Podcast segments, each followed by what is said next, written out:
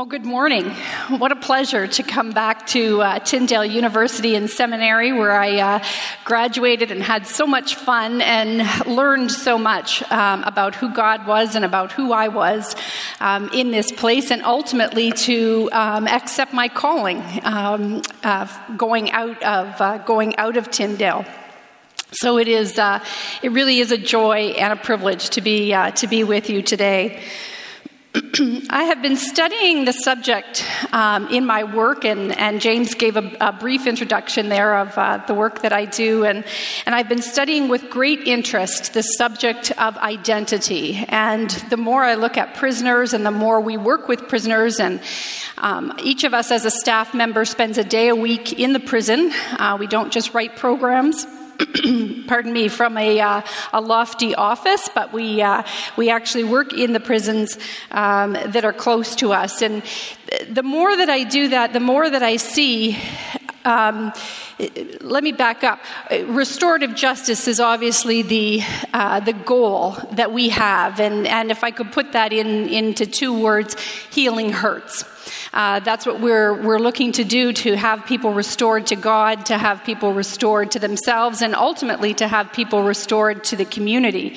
Um, but as I started to work in that, and, and I'm nine years in now um, in this work, and as I started, um, or, or in recent years, what I've started to discover is before we can bring people to a place of reconciliation, before we can bring them to a place where they can be restored, they actually have to know who it is they are.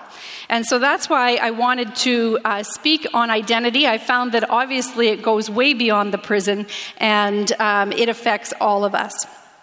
So um, let's get into uh, let's get into the word uh, where we're going to be today. Um, if you have your Bibles uh, with you or your uh, your devices with you and your Bible on that, we're going to start in Ephesians uh, chapter one and looking at uh, verse three.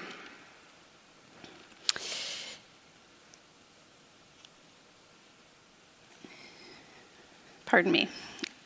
Okay, so unfortunately, I need these here. Blessed is the God and Father of our Lord Jesus Christ, who has blessed us with every spiritual blessing in the heavens in Christ. For he chose, uh, he chose us in him before the foundations of the world to be holy and blameless in love before him. He predestined us to be adopted as sons through Jesus Christ for himself, according to the good pleasure of his will, to the praise of his glorious grace that he lavished on us in the beloved one. Now, the, the um, scripture that may be uh, up or may not be up might be slightly different, but, uh, but we're going to work with, uh, work with this. And first of all, I'm going to tell you a story. Inga Kraus doesn't know who she really is. She only knows that people call her by that name. She was just four years old in, in April of 1945 when Russian troops attacked Königsberg, the capital of what was then East Prussia. Inga remembers a very strong man lifting her onto a wagon filled with people as Soviet artillery rained down upon the city she knew as home. She survived but was separated from her family and placed in an orphanage in Germany. Over 60 years later, Inga attended a, a gathering of war exiles from her city, tearfully hoping that somebody might recognize her, but to no avail. Well, how do you find an identity? When I sit with somebody and I'm about to work with somebody, I often take them to the passage in Ecclesiastes that talks about um, talks about time, and we see in there a time uh, to, to, to tear down, a time to build up, a time to plant, a time to harvest, a time for peace, a time for war. And when I'm working with a prisoner, that's generally where I start in that passage, and then I ask the question, "What time is it?" And that helps me to know, and some of them will come to me, and for some of them, it's a time to, it's a time to build up. It's a time to plant. And for some of them, it's a time to tear down, and it's a time for war.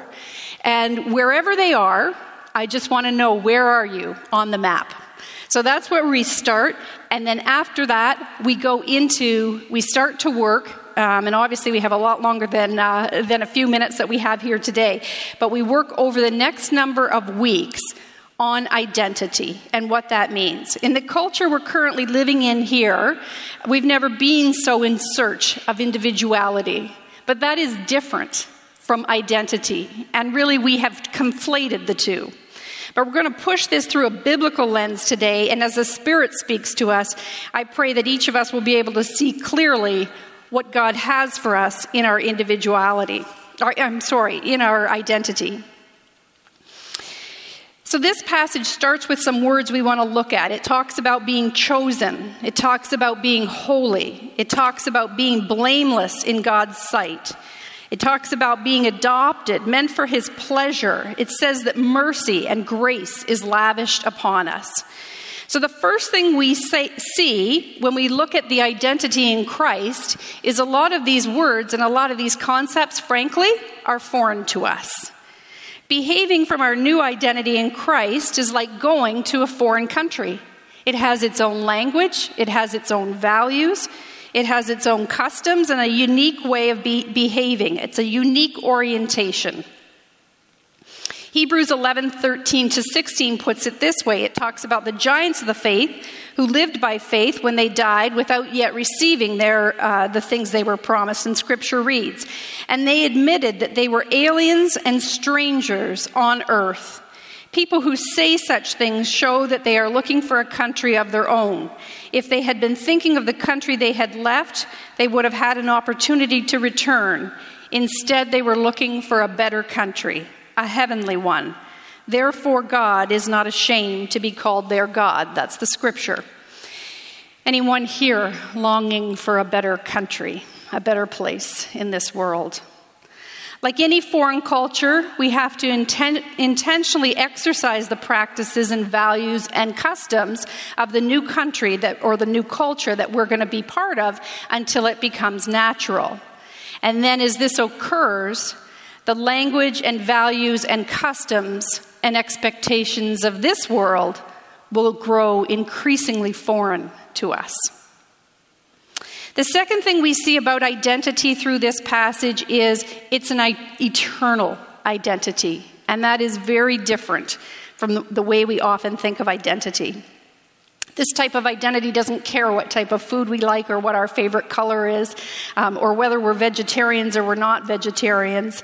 Um, in Christ, that is not part of our identity. They are personal characteristics that can identify us in this world, but they do not identify us in the one to come. So, we want to elevate our search today. Our identity in Christ for those who believe in Him is an eternal identity that begins when we enter into our relationship with Christ. And we start to live into that identity. We start to look, uh, we, we start to look like Christ. We start to unleash the promises of our Father into our lives.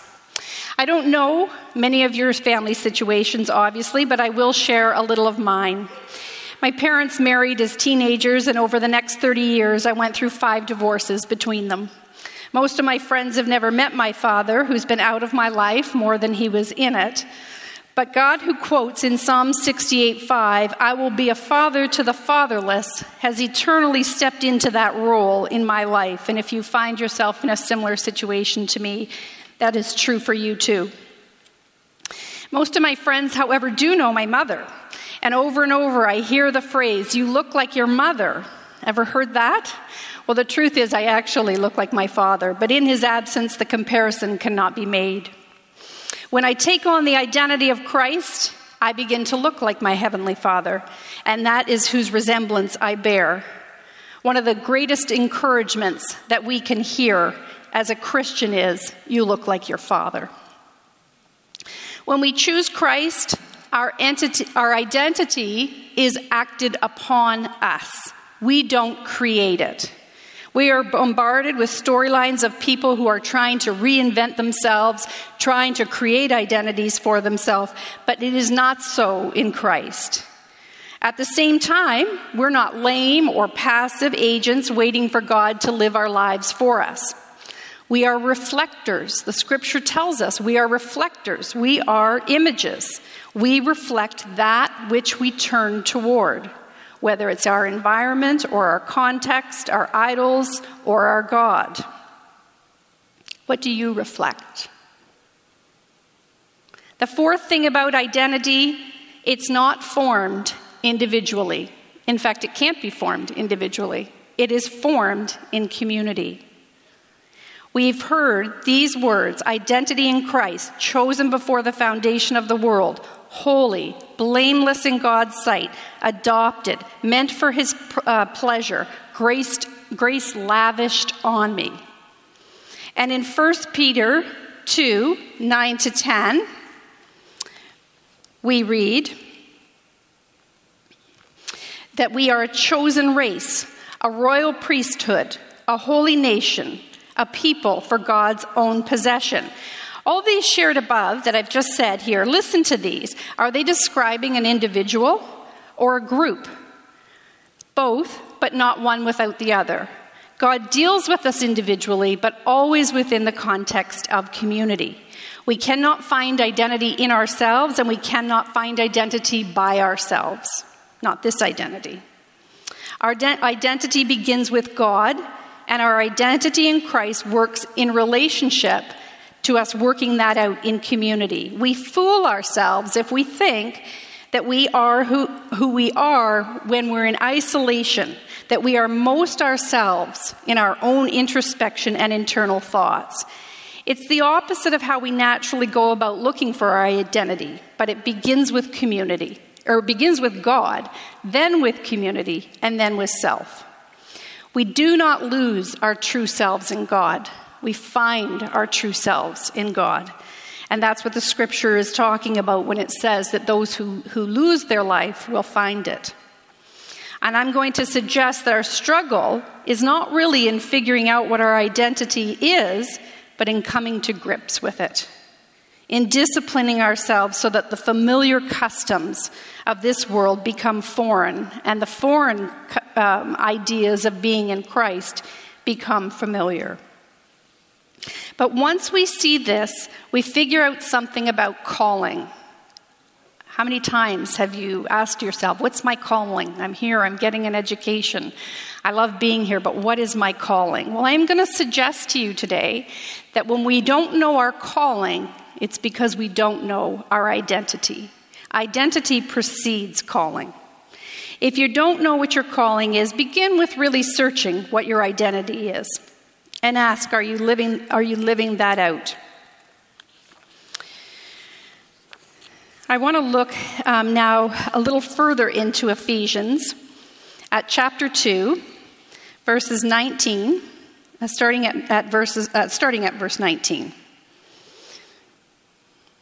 And it says here So then you are no longer foreigners and strangers, but fellow citizens with the saints and members of God's household, built upon the foundation of the apostles and the prophets, with Christ Jesus himself as the cornerstone. In him, the whole building being put together grows into a holy temple in the Lord. In him, you are also being uh, built together for God's dwelling in the Spirit. Well, this is a great uh, picture. This is a metaphor uh, for unity in Christ. And there are many metaphors for Scripture, and I would encourage you to, to go through, if you want to think about identity, go through and look at the different metaphors um, that Scripture talks about the body of Christ, the temple, the bride, uh, the family of God, the branch connected to the vine. All of these are, are metaphors. But here, Paul uses the metaphor of a temple, and he tells us that Christ is the cornerstone. What importance is there uh, to a cornerstone in a building? Well, the cornerstone is the first stone set in the construction of a foundation. Important since all other stones will be set in reference to this stone, thus determining the position of the entire structure. And Isaiah 28 16 puts it this way Therefore, uh, this says the Lord God Behold, I lay in Zion a stone for a foundation, a tried stone, a precious cornerstone, a sure foundation. Our calling is the position we are called to, determined by our identity in Christ, and we are built up together on the cornerstone. And what is it that goes in this in this and it's called a temple and his glory fills the temple, and the Holy Spirit is in that temple. And we are made up of that with Christ as the cornerstone. 1 Peter 2 4 to 6 says, We are living stones being built into a spiritual house, a holy priesthood offering spiritual sacrifices. And another example, also given um, in Ephesians, talks about the bride um, in Ephesians 5 uh, 25 to 27. And the, and the scripture helps us explore this metaphor. And, and we can take a look at that. It says here, Husbands, love your wives, just as Christ loved the church and gave himself up for her, to make her holy, cleansing her by the washing with water through the word, and to present her to himself as a radiant church without a stain or wrinkle or any other blemish but holy and, blame, and blameless. I'm sure many of you here have been um, to a wedding ceremony. Perhaps some of you have even been in a wedding ceremony, your own wedding ceremony. and, and you notice nobody's looking at the groom, everybody's looking at the bride. This is a picture of our identity in Christ. In splendor, without spot or wrinkle, He presents us and once we take, and I want to tell you, I really, really want to tell you, there is no better identity than this. There isn't. You don't have a better identity than this. You can't beat what Jesus has to offer you in an identity with Him. You can't. Once we take on the identity of Christ, any action in the natural flesh is what is referred to as acting out of character. That's how Scripture characterizes sin. It is acting out of character because we've now taken on this new identity. So, to behave in ways that are of the natural flesh, you are acting out of character. When we see each other in the visible reality, we see each other's flaws and shortcomings, but there's an invisible reality. And when we see one another in the invisible reality, we see one another as Christ sees us, with jaw dropping beauty. Scripture says we are his masterpiece. We often go after behavior when we look at a situation gone wrong. It's certainly the case uh, when we deal with, uh, with prisoners, uh, but, but it, happens with children, it happens with friends, it happens uh, with workmates, wherever we go. We go after the behavior rather than dealing with the issues at the source. And at the source, what is wrong is a perception of one's identity. Sin and carnage proceed out of this. Interestingly, in the book, The Psychopath Test, which is an old book, uh, the author puts society through this rating scale similar to the ones that children um, or, or adults um, can have their, their behavior or potential. Uh, behavior disorders tested upon.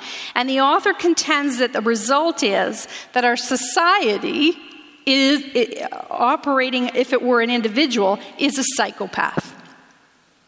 Examples that we see of this we sexualize children in their nursery school years and we slap up all but naked images of pre adolescents to sell cologne and perfume in the town square. But then we reel in horror and shock, and the lives and lives get destroyed around those who act out in real life what we've insinuated with our marketing platforms.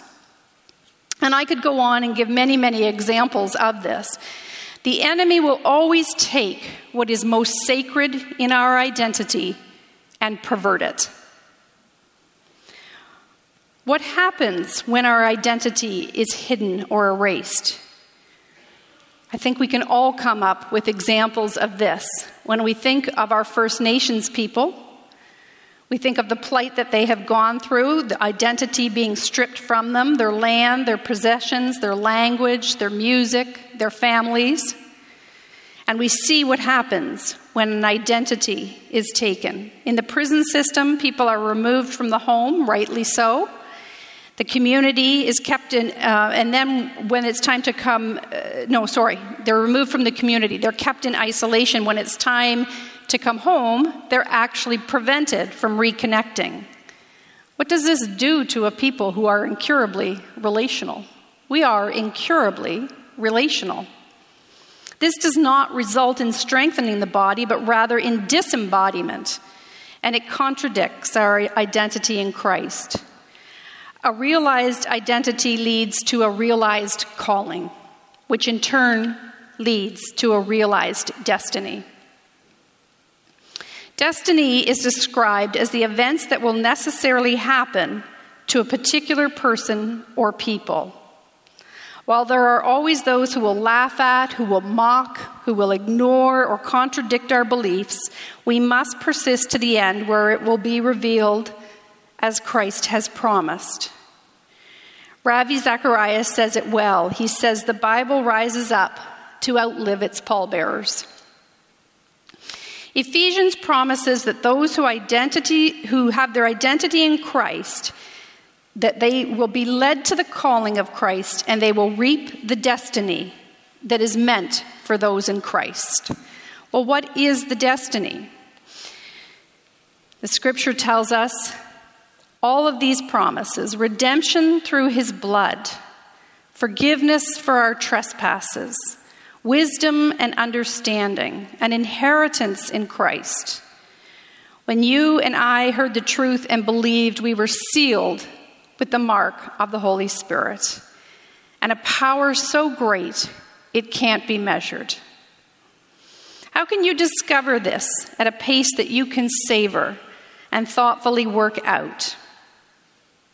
My suggestion to you would be to take the New Testament and work through the books one at a time, looking for every time you encounter the phrases that talk about being in Christ, in Him, in whom, by Christ, by Him, through Christ, through Him, and on and on. Take that on. If you're looking for something to do in your devotional time that will bring you to a place of real richness, I encourage you to do that.